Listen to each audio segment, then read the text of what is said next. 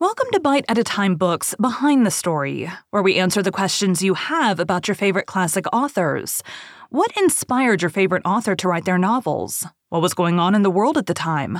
Follow along with us as we tell you what was happening in the world while your favorite authors wrote your favorite classics. My name is Bree Carlile, and I love to read and wanted to share my passion with listeners like you.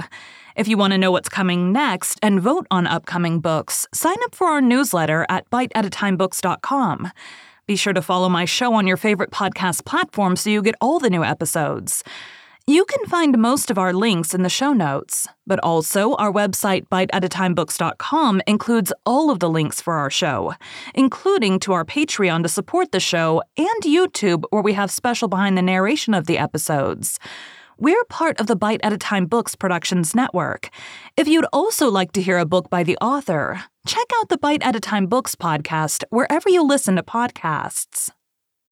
Today we'll be talking about Jules Verne's death and posthumous publications.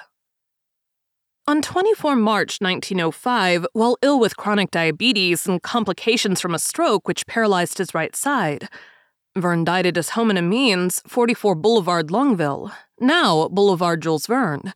His son Michael Verne oversaw the publication of the novels Invasion of the Sea and The Lighthouse at the End of the World after Jules's death. The Voyages Extraordinaires series continued for several years afterwards at the same rate of two volumes a year. It was later discovered that Michael Verne had made extensive changes in these stories, and the original versions were eventually published at the end of the 20th century by the Jules Verne Society.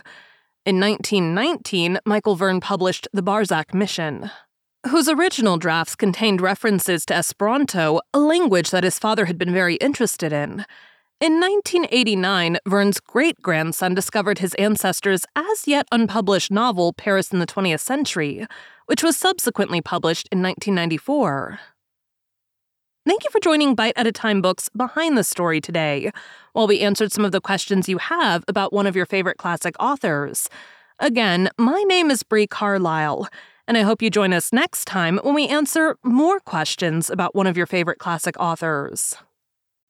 Don't forget to sign up for our newsletter at biteatatimebooks.com. Check out the show notes or our website, biteatatimebooks.com, for the links for our show.